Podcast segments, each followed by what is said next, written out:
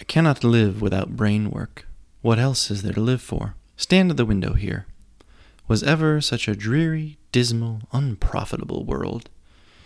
See how the yellow fog swirls down the street and drifts across the dun colored houses.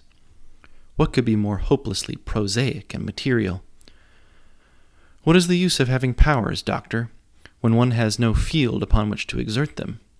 Crime is commonplace, existence is commonplace, and no qualities save those which are commonplace have any function upon earth. This is the explosive story of the Karamazov family. The seed of depravity and sin that was in their father was the only thing the brothers had in common.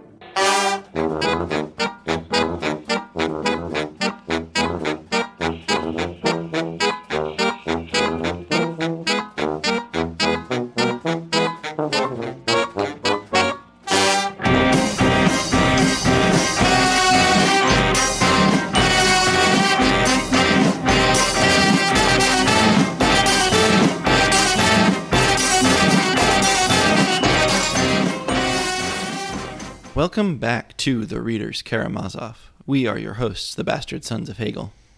I am Karl Bookmarks. I'm Friedrich Peachy. And I'm Soren Rearguard. Welcome back, listeners. We are glad to have you with us. Um, a few items of business, as always, before we get started tonight. You can follow us on social media. We are on Twitter at The Readers K. You can email us at thereaderskaramazov at gmail.com with any questions or comments. You can uh, find us wherever you get your podcasts Apple Podcasts, Spotify, uh, other things like that. Just a quick announcement we are going to be shutting down our Facebook page, mostly because I am getting off of Facebook and uh, don't want to run it anymore. So it won't be there. But you can follow us on Twitter and please do that and keep up with us in that way. Um, we're back tonight. We are starting a new section of our season on the name of the rose. This new section is called Mystery. We're connecting back, of course, to the name of the rose, which has maybe a central mystery and then a bunch of other mysteries floating around it. Um, and so we've picked three books related to um, the idea of mystery. We're starting tonight with Friedrich's pick for the section, which is Sir Arthur Conan Doyle's Sherlock Holmes mystery the sign of the four. As always, I'm going to give a brief plot summary and then I'm going to throw it over to Friedrich to tell us why he picked this for us. So, the sign of the four. My, my title, by the way, is the sign of four. The sign of four. I've seen it both ways, actually. I thought it was. And I think I have two, but I was Okay. just checking if yours is different. Yeah, no, it's mine. I, I originally had written it, I think, for the season as the sign of four, and then I've seen it other mm-hmm. places as the sign of the four. So, opinions vary. But uh, I think it was originally the sign of the four, and then the, the second the was dropped. Okay, there we go. My old school annotated Sherlock Holmes ha still has it as the sign of the four, so who knows? But the sign of brackets the four is uh, one of the longer uh, Sherlock Holmes stories. I, I think it qualifies as a novel or a novella on the longer side for the for the stories. Maybe not quite a novel, but it is maybe not quite as well known, at least in the states, as some of the other stories. Uh, so I'm, I'm glad we're talking about this one tonight. But it, like all Sherlock Holmes stories, it of course involves Sherlock Holmes and his faithful companion, Dr. Watson, solving mysteries. In this case, we start at the beginning. Sherlock Holmes is very bored, and so of course he's strung out on cocaine. And um, then in walks a Ms. Morstan, and she comes with a story about how her father has died. Um, and ever since, she's been receiving mysterious little pearls in the mail. And then she recently received a letter saying she should come and meet to discuss her fortunes. So she brings with her Watson and Holmes. And what they discover along the way is that her father had been involved in a sort of scandal while being a colonial administrator in India. And he and this other man, Sholto, had, between the two of them, found this treasure and had carried it back to Britain. Um, they discovered that Sholto is also dead, but his two sons, Thaddeus and Bartholomew, have taken control of the treasure, and now Thaddeus wants to make restitution to her, who has been sort of shut out, give her the treasure. However, when Thaddeus takes them to go meet Bartholomew, they discover that Bartholomew has been murdered in his house and the treasure is gone. And so, off from there starts the mystery.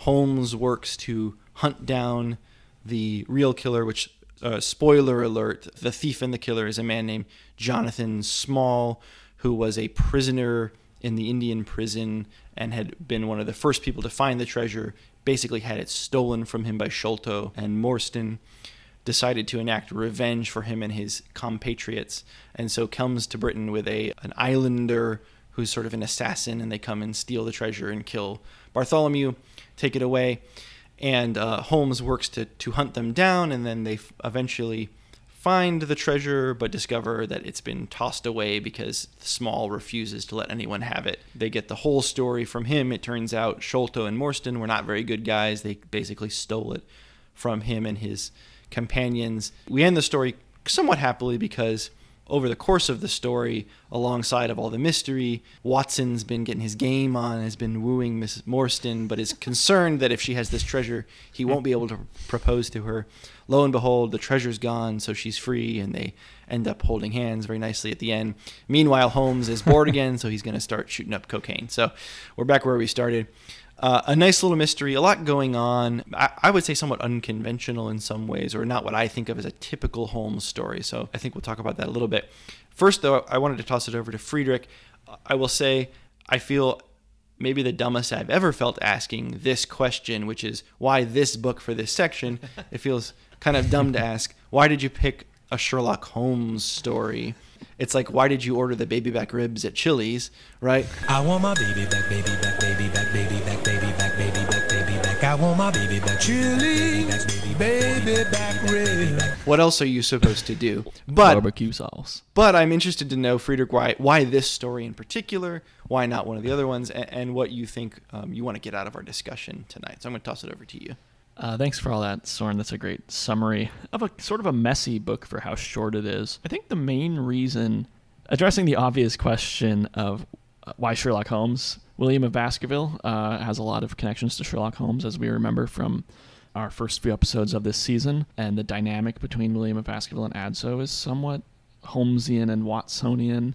Uh, so, you know, it makes sense to be reading Sherlock Holmes. Why the sign of four, though, is a good question part of the reason that I wanted to talk about this one this season is because it finds us in historically it finds us in Holmes territory when Holmes is like beginning to become Holmes as we now know him as a cultural figure. A Study in Scarlet's written as like a one-off story uh, by Conan Doyle. He's just writing stories. But then he's commissioned by an American magazine at a dinner with Oscar Wilde, where Oscar Wilde's also commissioned to write Dorian Gray, to produce another Holmes story. And he produces this one. And then he continues to produce them for the next few years before killing him off. But then Conan Doyle returns to Holmes again later and continues to produce. So he sort of like becomes the detective figure with this as a sort of second beginning. So that to me is interesting, even though it maybe doesn't provide us with a lot to talk about for today. But it's also the, as you said, unconventional story in that it it really globally expands outward very quickly, covers a lot of imperial ground, brings in questions about class, obviously, in the relationship they discussed, but race and sexuality as well, with Holmes sort of being the housekeeper as well as the leader of this couple and their weird pairing, Jonathan Small and Tonga, who are, are somewhat like them. And then more generally, you know, it's just nice to begin with the sort of familiar character to discuss the mystery genre, I think, and to talk about what's interesting about the mystery novel to us. Are there things that are philosophically interesting about a mystery novel, things that are socially interesting about a mystery novel, or things that are just stimulating, uh, like the cocaine pipe or the cocaine needle?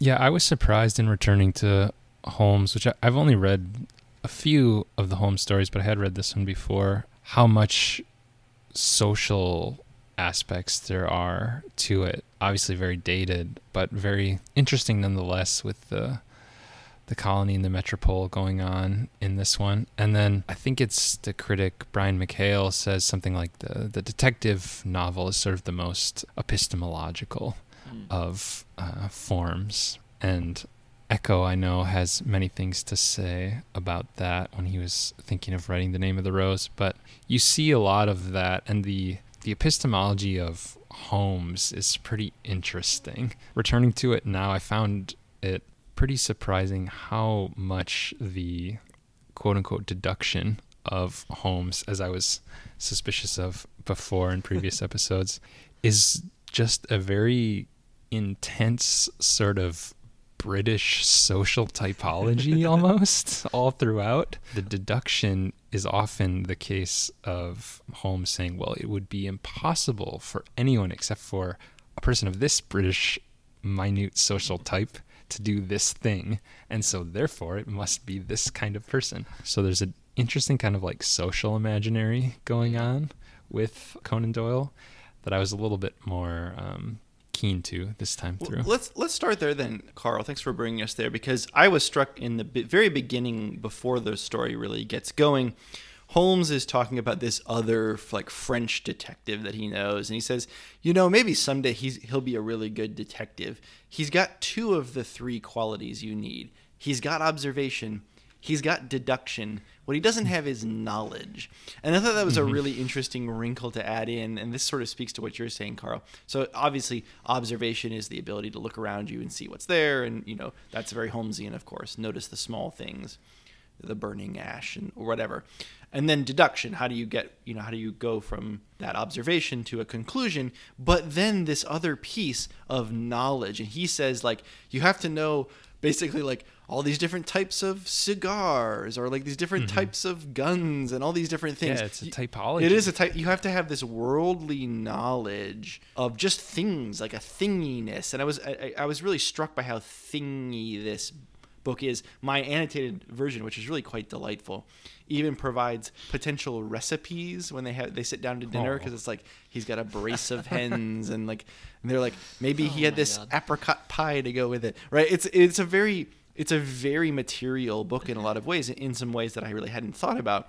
You tend to think maybe even of Holmes as being very, you know, the armchair detective, the thinking in the world of abstract thought, but here he is very embedded in this physical material world. And so I'm wondering how that idea of knowledge being this important prerequisite for the detective, how does that change our understanding of the typical Holmesian deduction?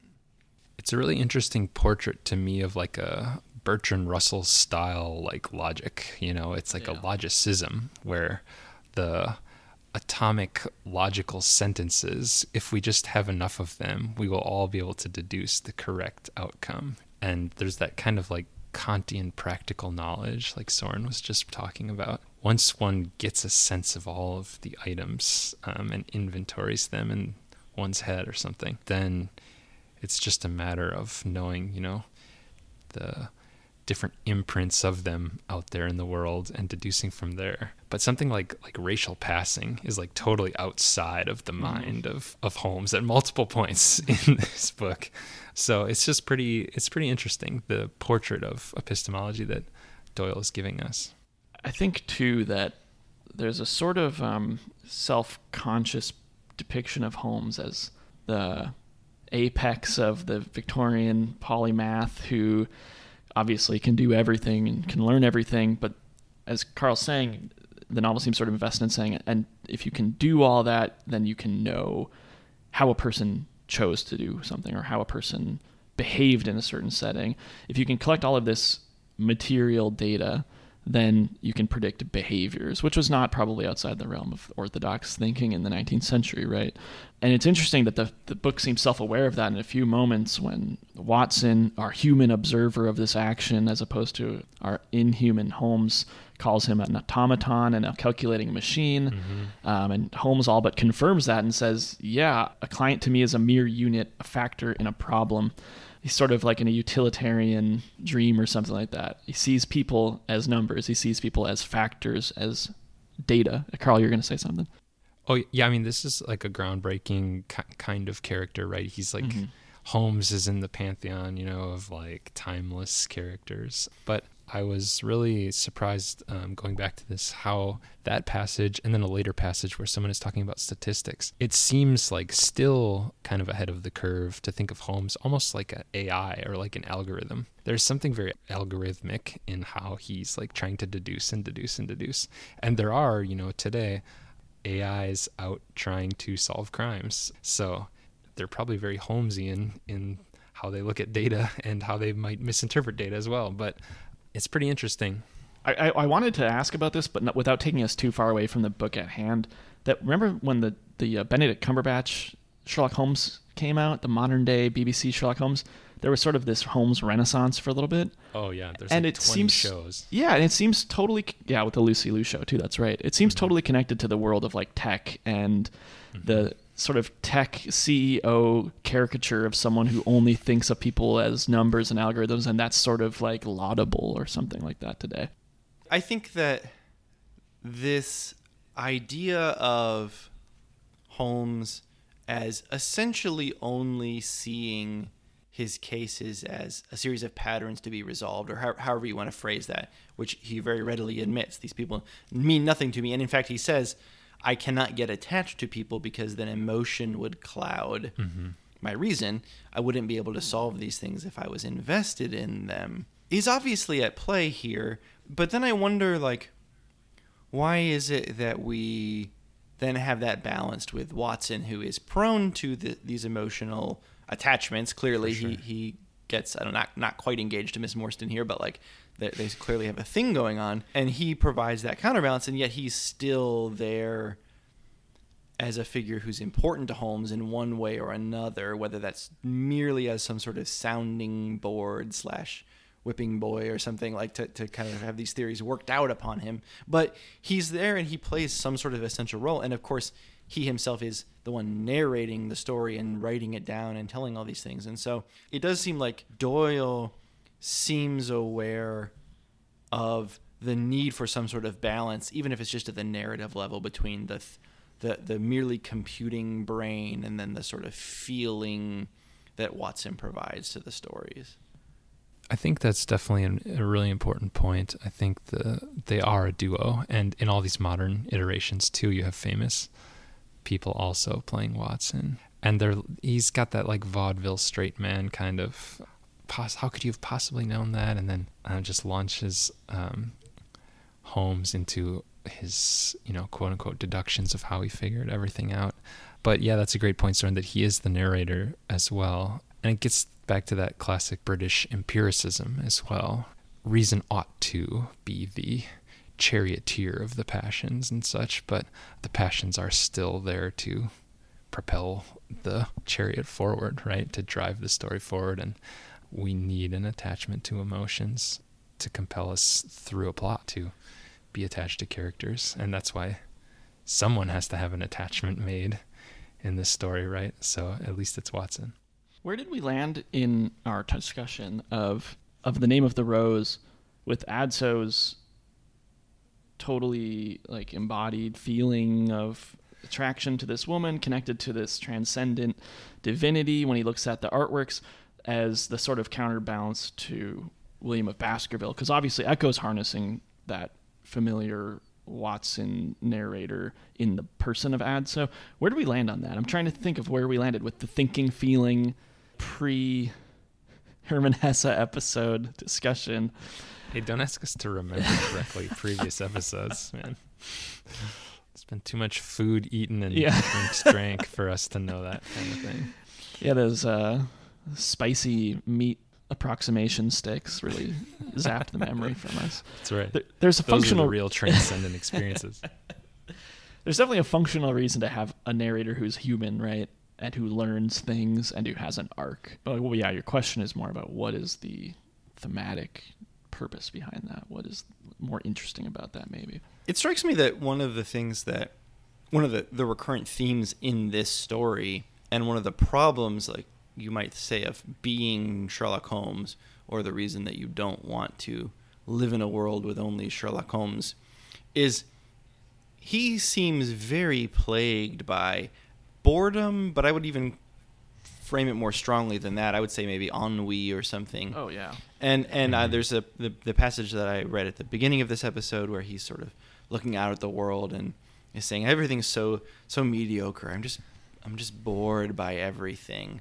It really strikes me as a as a key to understanding this particular problem that arises at the human level fr- from approaching the world in this way. And Watson, even though of course he has one tenth of the skill of Holmes, is maybe leading a more human life because he's able to look beyond the statistical and see the real human individuality in each person to the extent that he falls in love and right he's doing these other things. I wonder this does seem like a critique of that boredom in some ways as doyle's giving it to us here.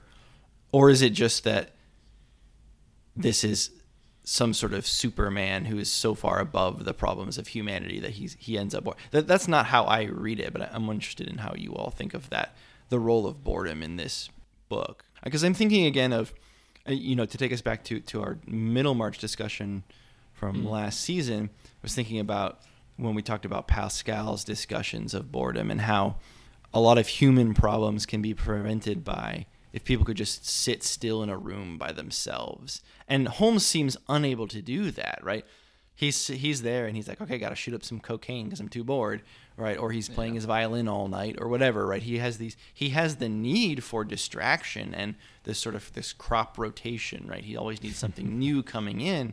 And so I wonder if Doyle is suggesting to us that like there's something really wrong with Holmes, even though he's obviously in some ways an admirable character or has these admirable skills, that as a person he's very clearly falling short. I, I mean, I, I like where you're going with that, and I, I think I do agree that there is a self awareness about it on the part of the author, and that you know, beginning with the cocaine and ending with the cocaine is is a big gesture toward that. In the part that you read, obviously, he's sort of beginning to attempt to philosophize a little bit. Um, later, he also is looking out at the dock workers coming in and out of the light as they're waiting for uh, Small to emerge from the shipyard, and he says something about like, "Oh, it's kind of curious that all these people have a little tiny little immortal soul contained in their dirty bodies, but it must be it must be true, right? That yeah, the Middlemarch discussion about sitting alone in the room is is useful for me when you said that, Soren, because for me reading the beginning of this when he's talking about how he abhors dull existence, he needs mental excitement. It's sort of like he's the best you're gonna get out of like the values of earthliness and this thisness and the world and thingy thinginess that if you always need to be doing something, if you're committed to work as one of your highest pursuits, and you're committed to doing things as opposed to being or thinking or, or meditating, that the best you're going to become is like a processing machine. Does it matter if you see people as human? Even not really, because all you're going to do is attempt to solve problems. And like like Karl was saying, you're going to be a I guess a glorified AI. I think that that critique is is built into this. I think to differ slightly on the points both of you are making, which I agree with, Holmes at his most self aware to me is in his Faust quote hmm. that he gives us at the end of chapter 12. Mm-hmm. Schade, dass die Natur nur einen Mensch aus der Schuf, den zum würdigen Mann war und zum Stoff. Something like nature only made you a human being, uh, but there was the stuff there for like a good person, a worthy person, or like a piece of trash. And I think Holmes is kind of saying that to himself as well. There's very much a sense that Doyle knows that someone like Holmes would know himself to be a Faustian character, right? He hmm. has made this sort of bargain to push emotion aside and run toward like all knowingness or all kinds of knowledge. And that's why like Watson becomes our kind of like Gretchen character and certain modern adaptations really go into a more homoerotic, you know, nature between them because there is really a, a kind of need for each other there between the two. But in that in that kind of Faust plot, it's not the knowledge that's going to save him at the end, right? It's the companionship. And that quote in particular gives us a sense that like he's trying to as he oscillates, he's trying to have some sense of what knowledge will amount to hmm. and choose something that isn't just an empty pursuit of knowledge, but a kind of fulfilling one or something. But in this story, you know, it's he doesn't get there. He goes back to the cocaine. Yeah, within that, there's the question we asked regarding a Canticle of Leibowitz too about what kind of knowledge a monastery is containing. Is it knowledge about how to build better things and create better things and know more about materiality and the things around us and to, I mean, there's obviously great utilitarian good to be got from that. But ultimately, then what are we left with? There's been a, there's been a critique of like general mid and late 19th century culture that it you know it's the birth in many ways of modern scientific inquiry, not the birth, the we'll say the apogee maybe. I don't know, that's wrong too, but the march toward modern Yeah, scientific inquiry. of- Thank you. and yet, this is a very Nietzschean critique. of, Like, where's the theological writer of the 19th century? Where's the great theologist of the 19th century and theologian, I should say? And that question is sort of up in the air. It's funny that you mention great theologians of the 19th century, Friedrich, because I wanted to, to revisit a point that Karl made a little bit earlier, which is that there's a point in, near the end of the story where Holmes is talking about human beings as individuals versus human beings as sort of aggregates or statistics. This is what he says. He's quoting a man named um, Winwood Reade. He says, He remarks that while the individual man is an insoluble puzzle, in the aggregate he becomes a mathematical certainty. You can, for example, never foretell what any one man will do, but you can say with precision what an average number will be up to. Individuals vary, but percentages remain constant. So says the statistician, which is a sort of nice here endeth the lesson for us. But what that put me in the mind of is is this wonderful passage from The Sickness Unto Death by Kierkegaard or Anti-Climacus, the Kierkegaard pseudonym. And in it he's talking about how men of the 19th century are really desirous of turning themselves into statistics or a conglomerate because they hope that by doing so they can evade the judgment of God upon them. Because you can't judge a you can't judge a mass of people. You can only judge the individual. And so by people sort of hiding themselves within these statistics and this is kind of a theme in some of Kierkegaard's work in the present age or two ages he talks about sort of the conglomeration of people into this mass. And it's an interesting meeting point of these two texts uh, you know thinking about the 19th century as a time where mass humanity is starting to become more thought of as a thing. People are thought of now in these statistical categories. And so this is a kind of an alternate approach to that idea. And, he seems to recognize, Holmes seems to recognize here, well, individuals are eccentric. But we can kind of draw back and see the scatter plot of humanity and then go from there and try to figure it out. It's almost like an the other end approach of it from, from the one that Anti-Climacus takes in The Sickness Unto Death. There's something there, though, of the evasion of responsibility on Holmes's part, even as he's he's not the one committing the crimes, obviously, but there's a certain evasion of responsibility for the conclusions that he's drawing on his cases because he can just point back to the statistic. This is just what the model says, right? We don't need we don't need to account for the eccentricities of the individual. We just figure out, okay, what is the average person going to do here? We go, we anticipate that, we catch them, and then we go from there. What's lacking maybe and this sounds stupid as I'm even formulating it in my brain, but I'm going to roll with it for a minute. What's missing is the the t- detective's ethical duty to the criminal as he catches them. I don't know. Does that exist? I'm not sure. Sure. Uh, right? Like Miranda rights. Yeah, or something like that. Like We'll explain for okay, I'm just thinking like it's one thing to just sort of say, okay, here's the mo- we plugged in the model, we're going to catch this person, and versus I have figured out who you are and why you're committing these crimes, and I've found you, and I've I, I've deduced that. Mm-hmm. Yeah. And that's what seems to be lacking here. And I don't know if that is an actual ethical duty. That's why I said it's kind of weird and out there. But there's something to that. That Holmes is curiously lacking in any sort of bond to the people that he's hunting mm-hmm. down. And maybe that's a good thing. You know, you don't want to stare too long into the abyss. But there's also something kind of weird about it, right? That there isn't really a curiosity about the the moral or ethical dimensions of what's going on. It's merely okay. Let's figure out what the averages say and go from there. Okay, I was unsure where you were going with this, Soren, in terms of the ethical duty, but you reminded me of Porfiry Petrovich in Crime and Punishment, the investigator, who very clearly, in that form of mystery, is very much indebted to this sense of duty to Raskolnikov. He has to understand causality, not just functionality behind murder, right?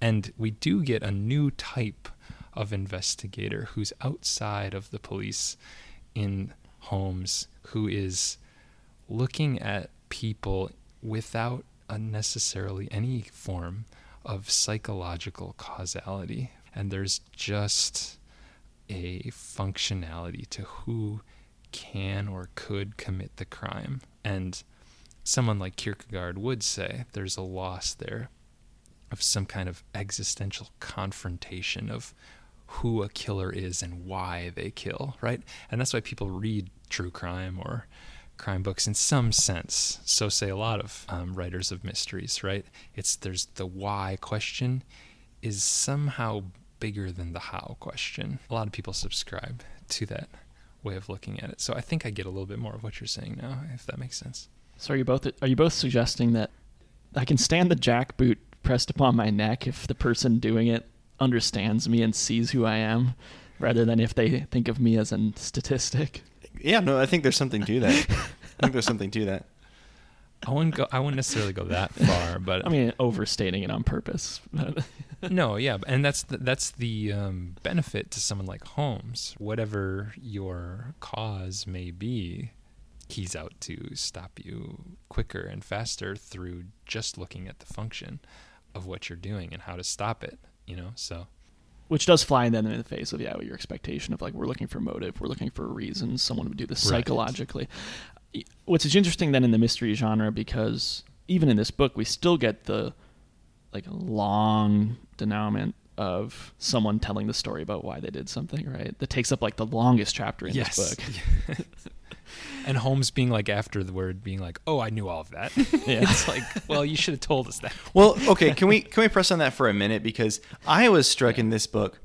You know, we think, oh, what an impressive guy Holmes is. Does he actually do anything in this book? Like, he saw he figures out how they got in to kill Bartholomew, and then like other than that, it's like there's a bunch of legwork that other people are doing to like trail these things. He, I guess, he figures out the mystery of the boat, but like he doesn't actually solve the act, the mystery itself right? That's just sort of he catches the criminal and then the criminal sort of explains everything again in this long denouement. So I think it's fascinating. I, li- I liked it a lot actually, but I think it's a fascinating structure to the story. But I think we're meant to believe that he truly did figure all of these things out and therefore capture. But we don't get a lot of that work though.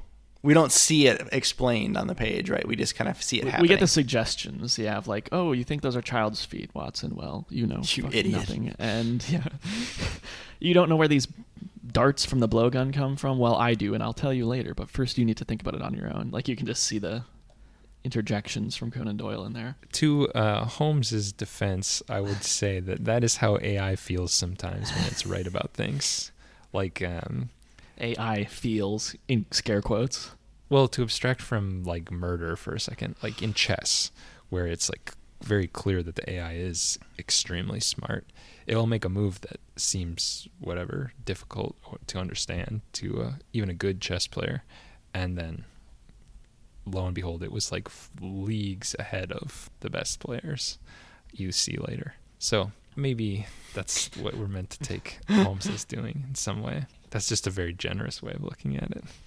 I agree, Karl, that yeah, we're meant to take Holmes as as knowing all of this in advance. There is then the matter of Tonga, the uh, offensive depiction of the Andaman Islander who comes to London with Jonathan Small, and the maybe like small details of uh, of knowledge about Hinduism and Buddhism and South and East Asian culture that get brought up. For instance, one of the members of the the Gang of Four, we'll maybe inauspiciously call them, is Muhammad Singh, who is is for people who know about the Sikhs and about Muslims would know Muhammad and Singh aren't names that go together, right? Those are two different religious traditions, and it just doesn't matter to the world of this book because it's not about having total knowledge of your empire and total knowledge of on Conan Doyle's part. It's just about producing someone who seems to have total knowledge. And so I, I guess my question is like, we get the long denouement of Jonathan Small, we get Tonga falling into the river dead and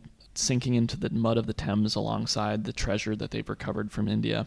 And Karl, you mentioned something about like these questions about racial passing that kind of come up in this is how these colonial characters come in and disrupt that perfect knowledge in some way, or do they do they do they make us think differently about Holmes and Watson? Well, I mean, I mean, it's worth talking about like the social and racial imaginary of someone like Holmes and and Watson to a lesser extent, right? But I was thinking of a specific passage where Holmes is like explicating based on like the peg leg or, or the wooden leg in some sense what must have happened or what kind of person it must have been, and this person like appeared of a certain race, I think, to the, the onlookers. So he de- he deduces there thereby that it must have been a certain race.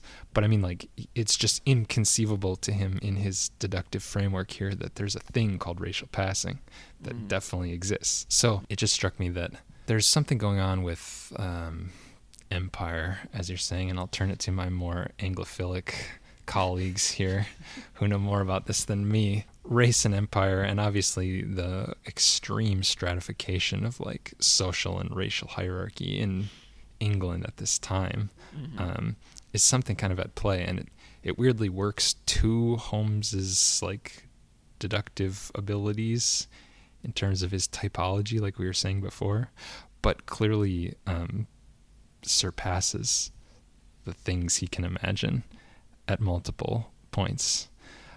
And I think like as a mystery writer, like you kind of have to do some of that, I think. But I also think it's just kind of like an omission maybe on Doyle's part too. Before Soren jumps in, I just want to refute the notion of Anglophilia and, and say sometimes disgust and attraction can be really close to one another. I'd say Anglophobia might be more As where my you interests are, lie. Yeah. You're an Anglo- Anglophile and an Anglophobe. No, just the latter. Okay. but there can be a lot of interest in that. Karl, you used the word stratification, which I find interesting because it suggests not merely a duality, which it would be, I think, easy to read into the book of like, oh, the white people are great and the you know the the natives in air quotes there are, are not great or whatever. But there really is a, a really interesting hierarchy sort of that's set up and some interesting subversions even if they're happening you know in some very clunky ways in the text of the book. Because it strikes me that to my mind at least the most sympathetic relationships in the book are between jonathan small and to some extent tonga maybe less so but like but at the core of the story as we learn at the end is this sort of friendship or partnership that Jonathan Small has with these three Sikh men who take him into their confederation to commit murder and steal. Um, but it really is a sort of an honor among thieves situation because they say and they follow through on this. It seems like, or at least Jonathan Small takes this very seriously we're in this together, right? The the things that we do, that's that is what the sign of the four is. There are four of them and they will always act and work together as four. That's why he throws the jewels into the Thames at the end because he can't have them. He can't possibly make them work for the benefit of the other three and so no one else gets to have them and so he throws them away.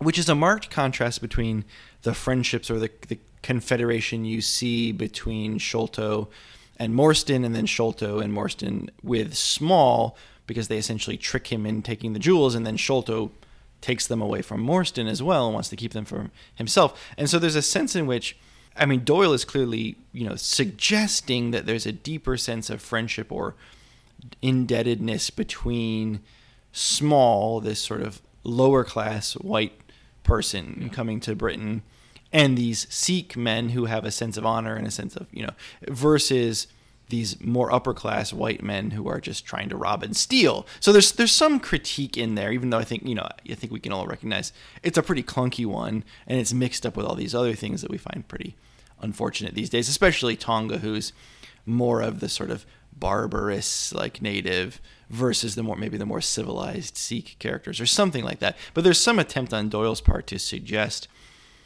that this friendship is somehow deeper than what's going on with these relationships between between the white characters. I'm interested in how that's kind of playing out at the end of the book. We get it all in this denouement at the at the very end, but mm-hmm. it, it, it's pretty forceful when it hits us. I think. It is forceful, yeah, and I think that there's a, a marked contrast, as you're saying deliberately, between Sholto and Small and his compatriots. There's the sort of classic, as Karl mentioned a long time ago at the beginning of the episode, colony metropole thing going on that's set up by the story Small tells about um, the Indian Mutiny happening in 1857 and kind of being stuck in India as all of this is happening. People are, are killing each other, and uh, British people are attempting to exert control back over a rebelling population by force. And that comes back years later to the metropole in the form of Tonga the killer who kills without discrimination. As Small says, he wouldn't have killed Sholto, right? But Tonga had to do it. Just as the ill-gotten imperial treasure has to be buried at the heart of the metropole under the Thames, so too does Tonga's body, right? I think there's an interesting parallel, maybe, that might open this up a little bit for us between Tonga and Holmes. When Small is telling a story about how long they were in London, right? Because the two of them were in London for quite some time, waiting and waiting to find out where this treasure was hidden and how to access it. Small tells them that they earned a living by exhibiting poor Tonga at fairs and other such places as the Black Cannibal. He would eat raw meat, dance his war dance, and so they always had a hat full of pennies after a day's work, kind of using his exotic appearance to 19th century urbanites to capitalize on that. And when we begin the story proper, the novel proper, we're aware that a study in scarlet exists in the world of this novel and that Watson is writing about their adventures for money and that's how they're earning their income as well as by sort of parading Holmes as an exotic character around for the English public. And look at a study in scarlet. He solved this isn't he sort of a strange person and Watson is self-consciously doing that again with the sign of 4 and if we look ahead to the future then of of these novels Watson's exhibiting Holmes for a curious public and you know the, i don't have a comment on the sort of racial issue at hand here which is the issue but i think it does go hand in hand with the discussion we're having about knowledge types of knowledge and how a society values types of knowledge that there's also this sort of cheap entertainment value to it that the best watson can do is hope to, to make money off of it by just selling them as stories rather than gleaning anything more useful than that out of them. That's a fascinating. I I think that unlocks something maybe for me as a new way of understanding what's going on in the story because there's the implication when Jonathan Small is talking about this that they're very clearly playing these things up, right? He mm-hmm. made them eat raw meat because it's like, oh, it's cannibalism, right?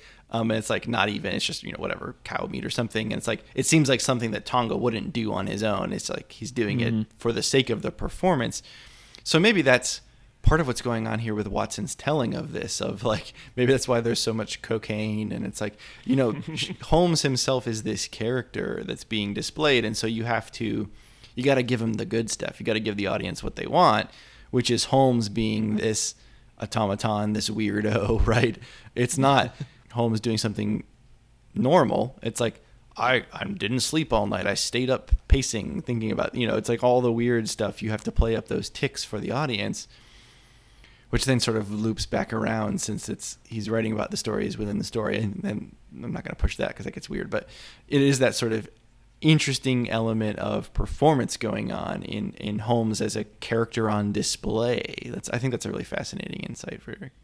Or just as there's that demand for a total knowledge that is material and involves collecting a bunch of information and storing it away in the hopes that it might be useful, there's this insistence that if you're going to be giving us something, it better be novel, right? Going hand in hand with the idea of collecting and having total knowledge is that everything you're doing has to be increasing that knowledge and has to be increasing by being novel, by having novelty. And this is another instance of that is whether novelty because it's exotic or novelty because it's behavior that is difficult to understand to go back to your point, Friedrich, about the like burial of the treasure, the losing of the treasure back at the heart of the metropole, only at the expense of a colonized subject's death or something.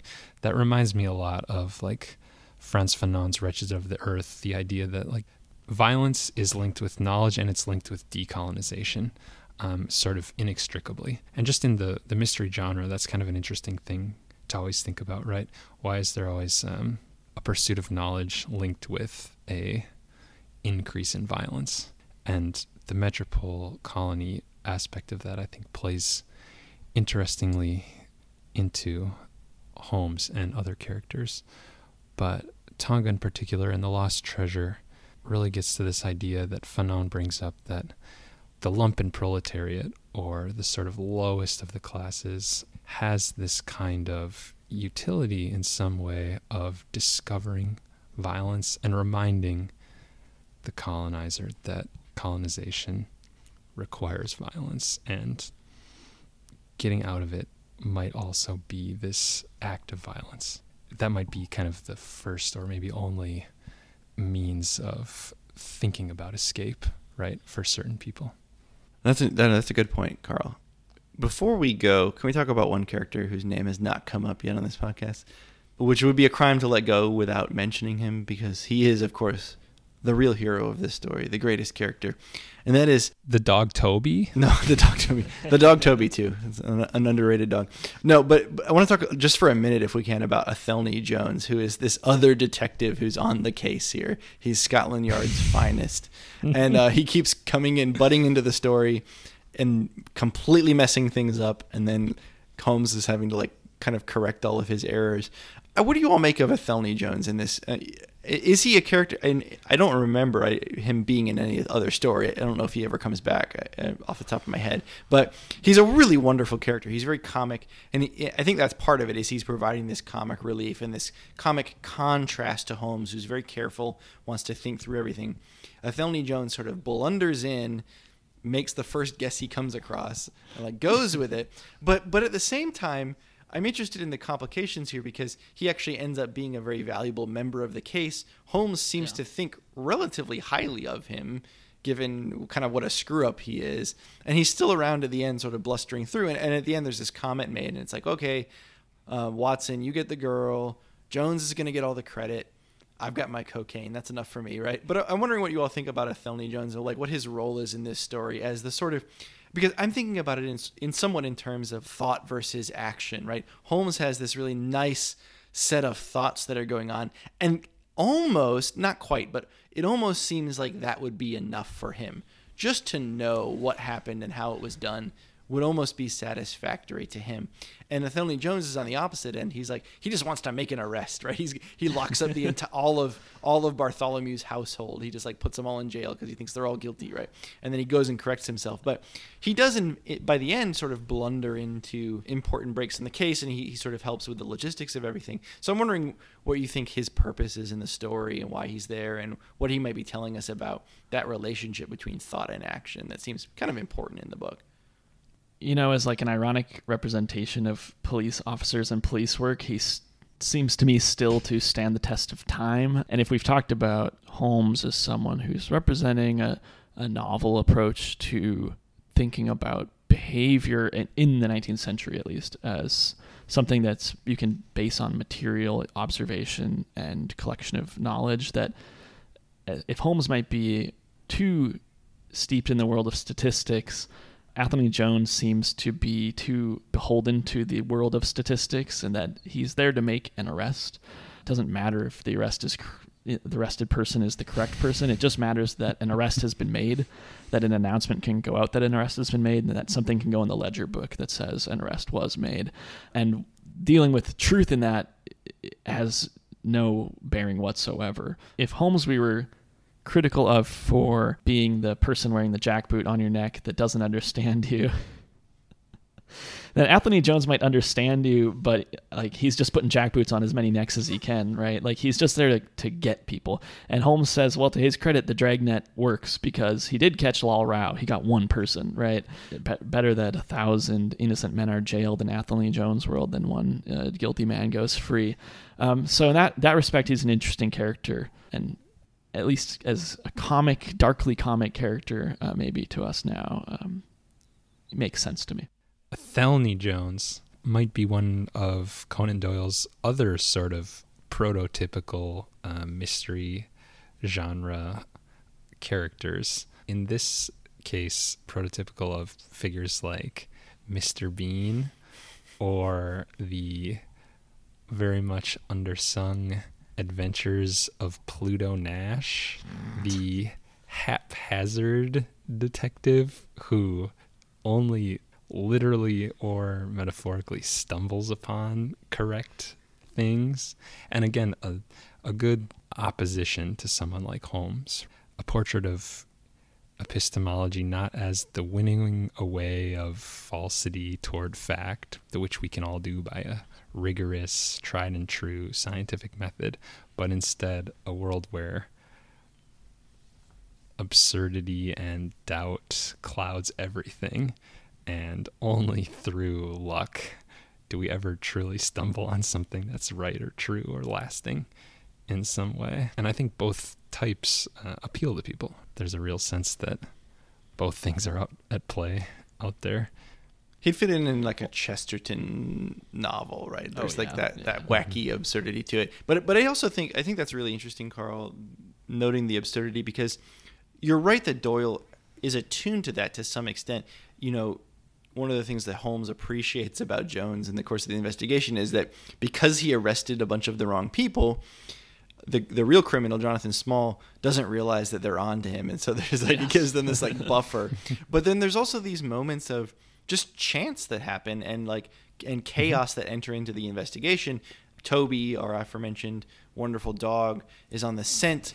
Um, they think they're going to find Tonga, and instead, what happens is like they run down the wrong trail because it's like this I don't know, it's like turpentine or something, and like he follows it all the way to the the, the turpentine like factory or whatever, right? They end up in the wrong place and they have to backtrack. And then when they're chasing the boat, they maybe would have gotten there in time to get the treasure if this other bar, this like barge hadn't swung out in front of them and blocked them, right? And so Doyle is like, I think he's at least somewhat aware, maybe more so than Holmes himself is that there are these elements of chance that happen in any investigation and these moments of chaos that we can't control. And so it's one of these things that keeps the story from being too sterile is that there are these moments of chaos that get injected. And Athelney Jones is one of those. He's like a chaos agent. He's causing these disruptions that then end up being serendipitous in their result. And yes, I actually really like the comparison to Mr. Bean. It's like this charmed fool, right, who's sort of stumbling through life, but he gets it right every once in a while just through sheer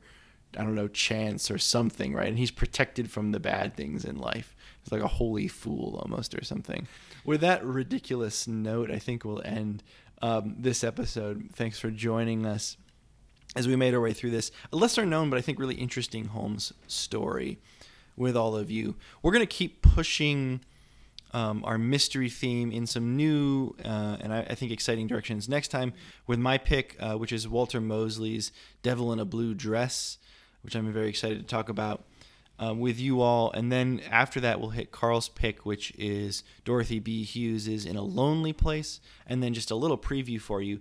One week after that episode comes out, we will have a special bonus episode, a double feature film discussion pod on the film versions of both Devil in a Blue Dress and In a Lonely Place, um, starring both of them, you know, great actors of cinema, Denzel Washington in Devil in a Blue Dress and Humphrey Bogart in In a Lonely Place. Are we gonna watch the Sign of the Four in any way? Uh, is there a sign gonna of the feel like four? that's We can throw that in there. We'll see. There's like 20 Yeah, I versions know. of You it. go watch 20 of them, Karl, and report back to us here. Um, is there a Basil Rathbone version? Because I'll watch that. Um, but I'm not watching Benedict Cumberbatch. Sorry. Oh come Um, on, that's We'll figure it out. Maybe we'll throw in a little a little bonus content there for you. We'll see. Um, but we'll be back with those uh, in a few weeks as well. So uh, we hope you'll join us for all of those adventures and misadventures as we go along. But until next time, we're gonna let Cat Keyboard play us out. Meow, meow, meow, meow, meow, meow, meow, meow, meow, meow, meow, meow, meow, meow,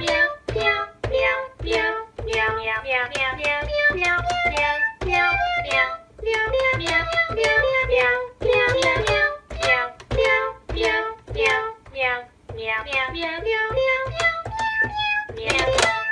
Oh, those Russians.